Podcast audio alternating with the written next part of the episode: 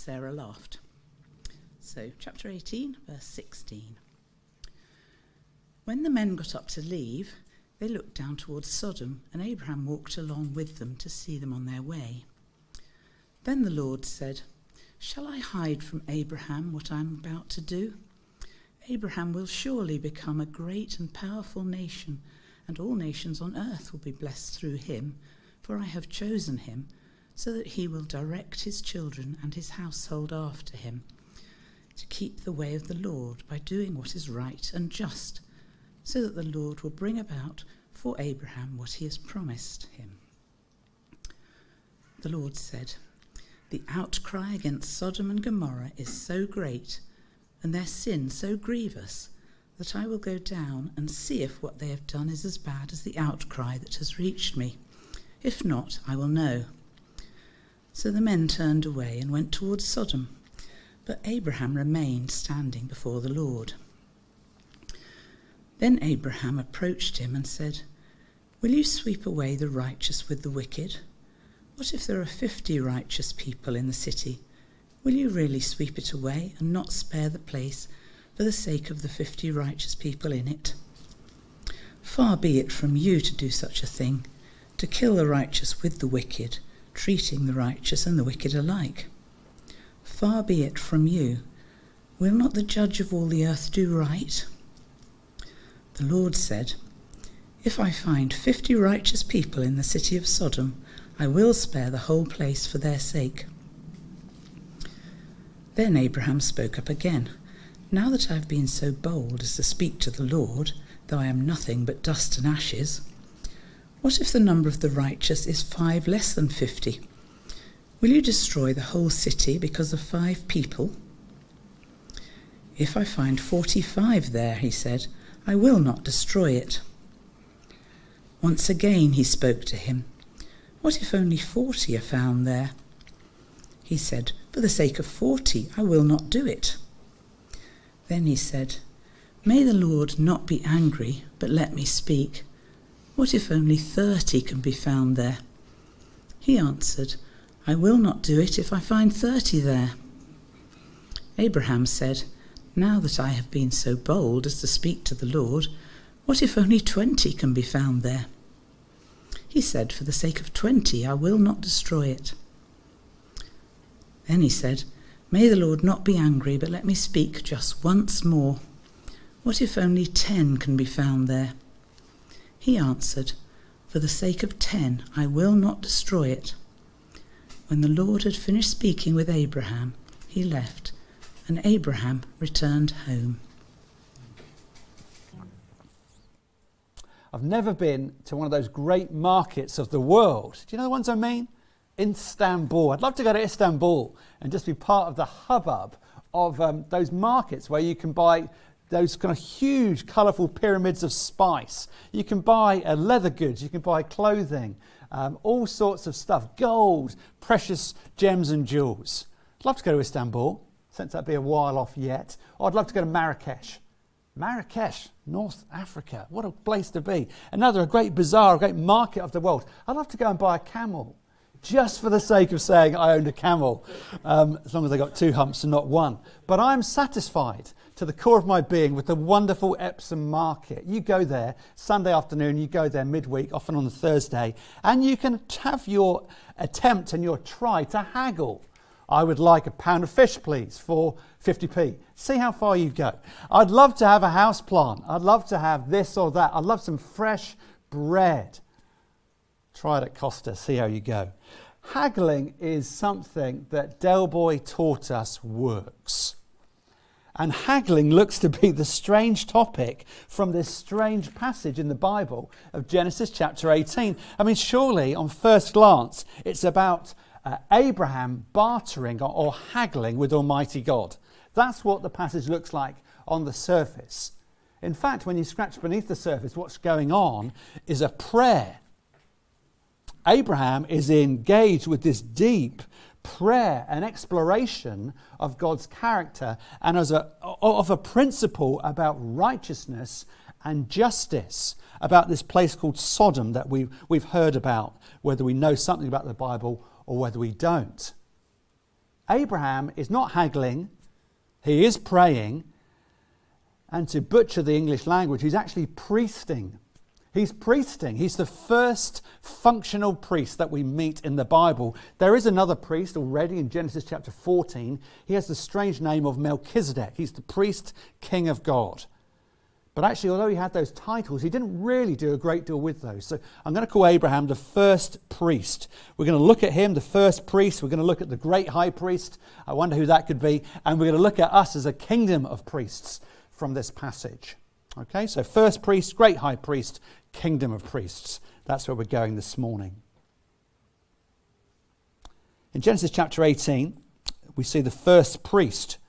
In verses 1 to 15 that we looked at two weeks ago, we saw someone come and knock. Three visitors who were knocking on the flap, not the front door, they were knocking on the flap of Abraham and Terah's, Terah's Sarah's tent.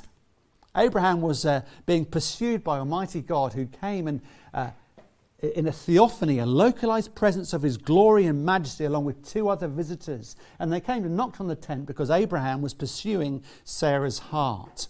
That's verses 1 to 15 of chapter 18. But by the time we pick up the story again in verse 16, down to the end of the passage this morning, we see that, the men, verse 16, the messengers of God, the angelic beings, are about to leave and go and do something.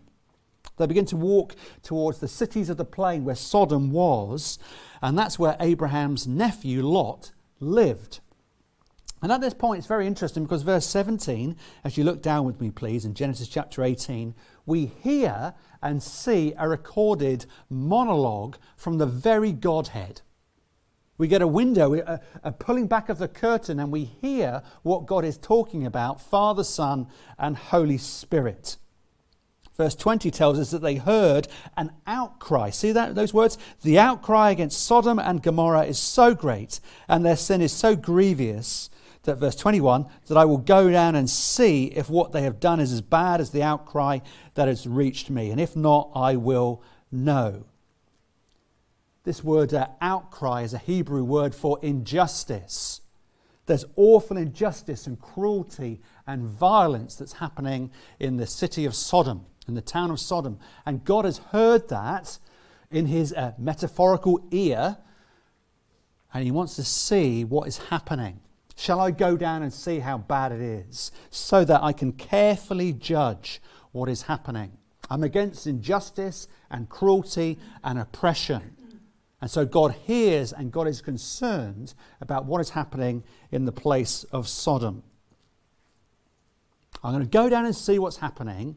I'm a God of mercy, but I'm also a God of justice. And if there is injustice happening in the place of Sodom, then because I'm a God of mercy, I will act justly. And those two words really get up our nose. I prefer to understand God as a God of mercy, we may say. I have problem with the Bible teaching that God is a God of justice. And we want to pit those two against each other. Has God got blue shorts on and he's a God of mercy, or has he got red shorts on and he's a God of justice? He can't be a God who is both merciful and just. And yet the Bible says that's just who the God of the Bible is. I don't believe in a judging God, I believe in a merciful God. Well, if you believe in a merciful God who hears the cry of oppressed people from Sodom and has nothing to do with them, then he's not a God who is merciful or just. A God who never judges is not a God who is merciful. A God who is merciful and is abundant and uh, uh, abounding in justice is the God of the Bible who hears the cry of the oppressed and has the loving power to carefully administer justice to those who are in need. And so this is very intriguing because God, who hears their cry, verse 20, invites Abraham to come and plead on their behalf, not haggle, but to plead on their behalf. He invites him, and there's a few places in the passage that we can see that. Abraham hears what God is saying Father, Son, and Holy Spirit. And then God almost beckons him to plead on their behalf in a legal sort of way. We see that from verse 17. Shall I hide from Abraham what I'm about to do? That doesn't have to be recorded. But God is inviting Abraham to come before him. We see that down in verse 22. Look at verse 22. The Lord sends away the two other messengers, and so it's just the two of them. So he's setting up this uh, scenario where Abraham can stand and plead and pray for an unrighteous people before a righteous God. It's also there in verse 21. Uh, it says, if not, it, it, the way it's written, the way it's constructed, is that God is setting up a discussion and, and almost beckoning before him Abraham to plead on their behalf. So, over and over again, you've got this scenario that's set up where God is saying, I'm going to judge carefully and wisely if there is injustice. And Abraham, I invite you, I beckon you to come and speak on their behalf before me. And so then we read in verse 23 these fantastic words. Then Abraham approached God. Now, it's not as if Abraham was 10 meters away and then he uh, cautiously kind of shuffles forward, so now he's five meters away. When it says Abraham, verse 23, approach God, it's a very, very significant word that we read in the book of Genesis, chapter 44, verse 18. It's there again in Exodus 24, verse 14. And it's a legal word. It's a legal word where uh, you have a, an advocate speaking on behalf of someone else. You have a, a lawyer pleading on behalf of someone else. It's as if uh, a lawyer is approaching the judge. They're coming before the bench. So it's not 10 meters to 5. This is Abraham coming before the judge of all the earth as a legal representative. But that's not the only surprise. Look at how he prays. Look at for whom he prays and look for how it's framed. Did you notice what he says in verse 24? I mean, remember Lot's there in Sodom. Remember that Lot is there, his nephew, and so Abraham could say, God, I know you're a God of justice. Will not the judge of all the earth do what is right? Please, therefore, will you rescue Lot and his family and then nuke the rest of them because they're doing bad stuff there. Now, Abraham could say that. I know you're a God of justice, so please do your justice thing on all the people there, but please will you have mercy on my family and their loved ones? He doesn't say that. Look at what Abraham prays. He prays very selflessly. Verse 24 Would you spare the place? Would you spare the whole place? I know there's violence and injustice and terrible things going on there. I know that you've heard the cry from the earth, but please will you have mercy on the whole place, says Abraham. And then the haggling begins not in Epsom Market, but Abraham before the bench of the judge of all the earth. And he's pleading on behalf of the people who don't deserve it, who've not earned it, and who are not speaking or living as if they're giving his righteousness a second thought in the priorities of their life. Look at how he prays. It's, a, it's an exploration He's, he's come close, he's come before the bench of the judge of all the earth, and then he's exploring and prodding God. Okay, you're a God who's just, and you're a God who's rich in mercy. Let me explore that with you. It's so bold and so courageous. When I pray, perhaps when you pray, if you're a Christian this morning, there might be uh, adoration. I want to thank you for who you are. There might be confession. I've been a real wretch this week. I've thought this, I've done that. There might be thanksgiving. Thank you for all the good gifts that you give me. And then there might be a whole list, out comes the linked computer paper, of all the things you want from God. Perhaps you treat him like a genie from a lamp. But here, Abraham is not just praying, he's acting like a lawyer, he's acting like an advocate. And if you're a lawyer, if you like a legal documentary, Rumpole of the Bailey, or you know, kind of fictional character of old, or something like uh, Boston Legal, or uh, anything like that, there always needs to be a foundation for the case. There needs to be something that you're arguing from. There needs to be a, a legal precedent. You can't just go clutching at straws or you'll lose even if you're trying to build an extension to your house, and initially they say no, you say, well, hang on, you let next door do it, so there's a precedent there, so can you please reconsider, and so on. Abraham has the audacity, verse 24, to say, I want you to spare the whole place. Although they're unrighteous, although they don't deserve it, I want you to spare the whole place. What's the precedent verse 25. Will not the judge of all the earth do what is right? Now, that's not a question. He's not saying, Are you going to do it? Are you having a good day or are you having a bad hair day? He's saying, You're a law giving and a law loving God. You're a righteous God. You're a just God. You're a merciful God. Therefore, will you not spare Sodom, the place? Will you not spare them? Spare means forgive. Will you not forgive the place who don't deserve it, who've not earned it? Will you not forgive the unrighteous many for the sake of the righteous few? And then Abraham goes to work. It's an astounding question that he's asking. I'm not looking for you to save these people, to rescue them in spite of your righteousness, in spite of your justice. I know that you're a righteous God. I know that you're a loving God. I know that you're a merciful God. But what I want to know is this God will you rescue and save the unrighteous for the sake of the righteous few? The undeserving many, tens of thousands of them. But what about if there are a righteous few? Would you forgive them for the righteousness of a few? There's no reason or right to ask this question. But what's amazing is how God hears his response as the haggling begins. What about if there were 50, 45, 40, and so on, down to 10?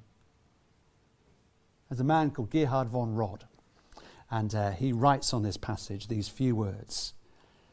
So predominant is God's will to save over his will to punish that God says, even if there are 10, I will forgive the whole city so predominant is God's will to save over his will to punish. There's uh, this courage that comes by the Spirit of God into Abraham's heart. So he keeps going back to God and saying, This is your character. This is the promise that you've made. This is your, your character that I just want to hold up a mirror and say, Will you not, because of who you are, forgive the unrighteous because of the righteous? Won't you do that? Because if, if my only hope is my own record, I've got no hope. Does the righteous, loving God love righteousness so much that if there were a righteous few 50, 45, 30, 20, 10, even one will not the righteous one forgive the unrighteous for the sake of the righteous 10, 20, 30? And to Abraham's amazement, God keeps saying yes. If there's 50, I will. If there's 45, I will. If there's 30, 20, 10, I will. He keeps saying yes. And just when you're expecting the passage to go down to one, Abraham quits the bargaining. And he goes home. And you're saying, hang on, hang on, what about, why did you stop at 10? Why didn't you just keep going? Lord, would you say for one person? Could one righteous person be enough to save the lot? And you kind of wonder why didn't he go there? Was it because he knew that there wasn't one single righteous person in Sodom? Wasn't a truly righteous person there, and so he kind of packed up the bargaining and went home? What was it? We're not told. You see, as great a priest as Abraham was, he was not as great as the great high priest who the Bible says is Jesus. And that's where the passage naturally takes us. I mean, let's compare Abraham with all his pleading, with all his approaching, with all his understanding of God's character. Will not the judge of all the earth do what is right? And then this haggling that comes because of that. This theological, this exploration that happens in Abraham's heart because of God's character. As great as Abraham was, he just points us to the great high priest that we need. It's the second thing for us to think about the great high priest. We know it's Jesus because the Bible tells us so. But, but let's compare Abraham to Jesus very quickly. I mean, Abraham prayed, okay? He's not haggling, he's praying, he's pleading, he's, he's priesting. That's not really a word, but forgive me. He's priesting. Abraham is praying to God, and he's praying for people who could have hurt him. Think about that. It's amazing that he's praying for the Canaanites who lived in Sodom, and in Genesis 14, he's already fought them off with uh, 200 or so fighting men. And so here are people that he already has previous with who want his head, and yet he's praying for them. Praying for people who could have hurt him, who wanted to hurt him in Genesis 14, for his enemies. And yet Jesus, the great high priest, he prays not just for those who could have hurt him, but those who were killing him. When Jesus was on the cross, he prayed, Father, forgive them. They don't realize what they're doing to me. Think of Abraham. Abraham risked his life. Abraham risked his life by going back and back to the presence of Almighty God, whose glory he's already seen in a smoking firepot.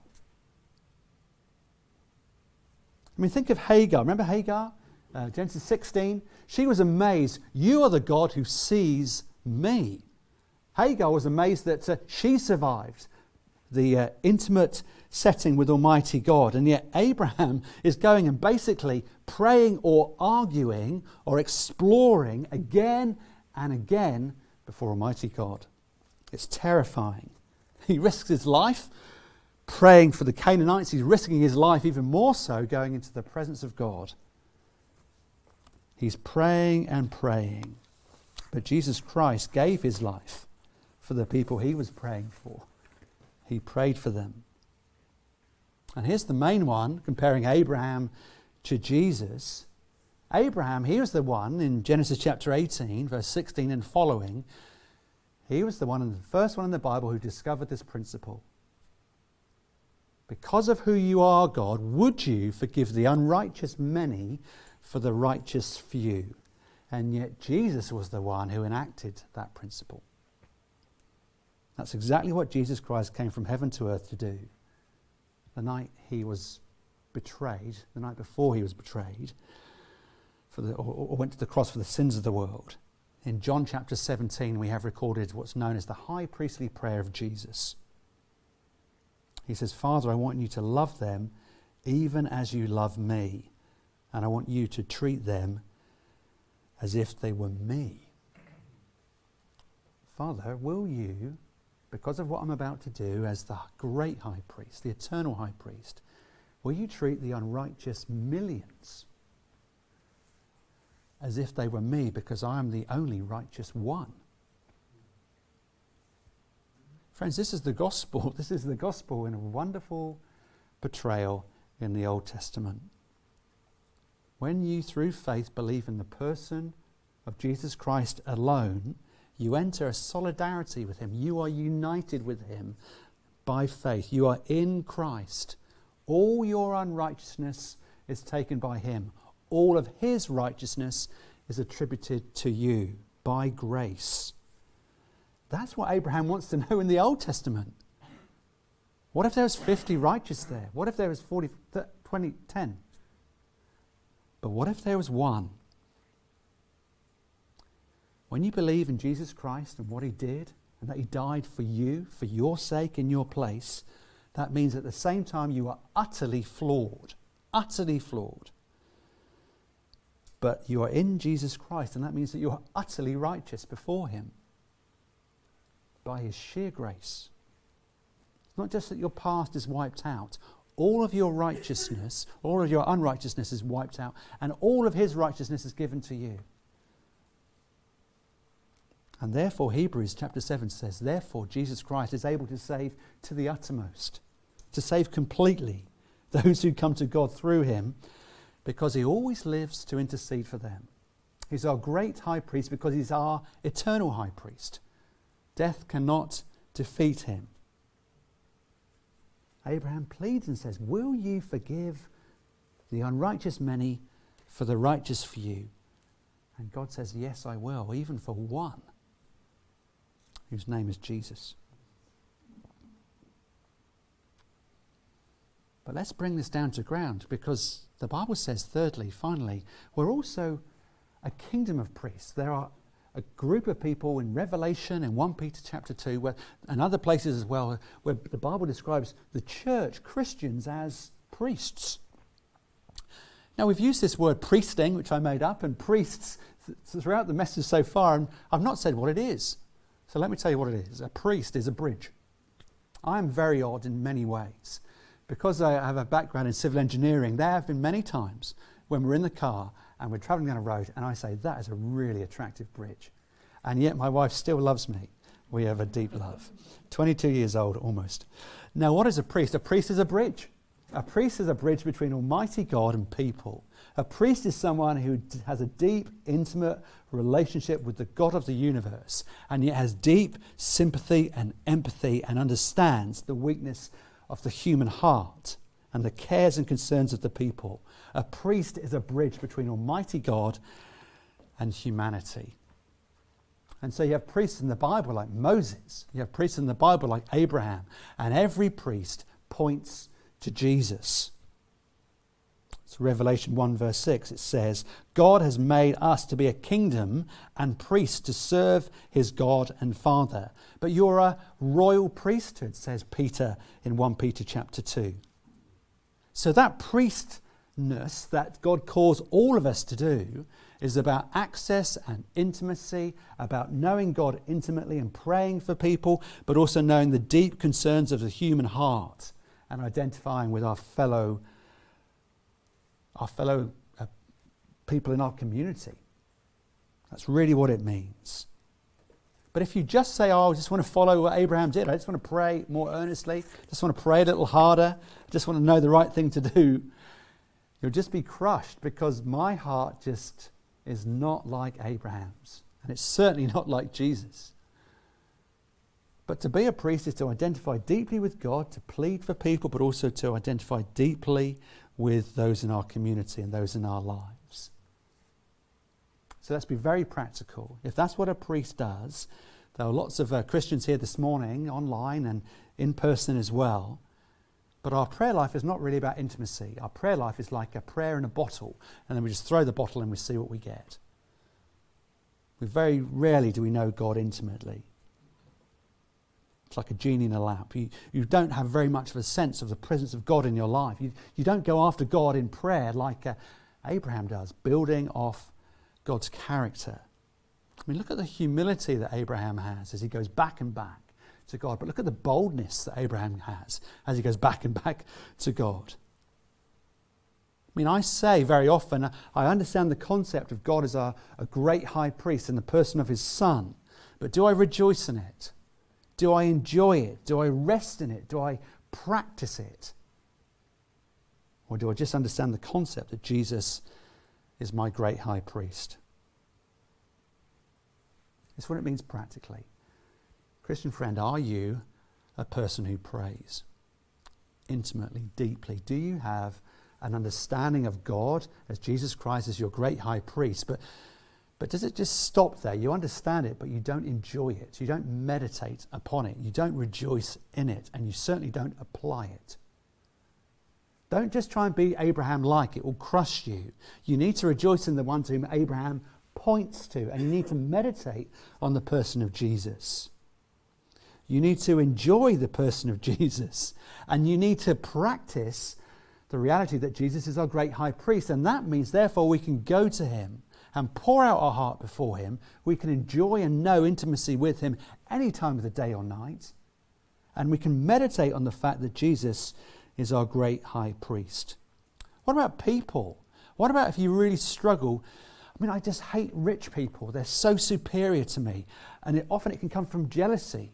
I just hate poor people. They're so needy. And that comes from a position of pride. How dare we say either of those things? I just hate middle class people. There's so many of them in Epsom and Ewell anyway. And basically, you hate everybody. No, you mustn't behave like that. If you are to be a priestly person, you need to have a deep, rich relationship with God, which you have because of Jesus, and meditate and understand that. But also, you need to have a deep sympathy and empathy for other people. And that becomes read in your heart again to the degree that you understand Jesus as your great high priest. If he's not, if he's just your example, if he's just a helper for your life, if he's just the genie in the lamp or the one you throw the prayer bottle to, if you don't understand that you're deeply flawed and yet completely righteous in Him, you, you'll just be, you'll never be able to be a priest that God has called you to be. True intimacy, you see, comes from the gospel. True intimacy comes alone through Jesus Christ, who died for you and for me.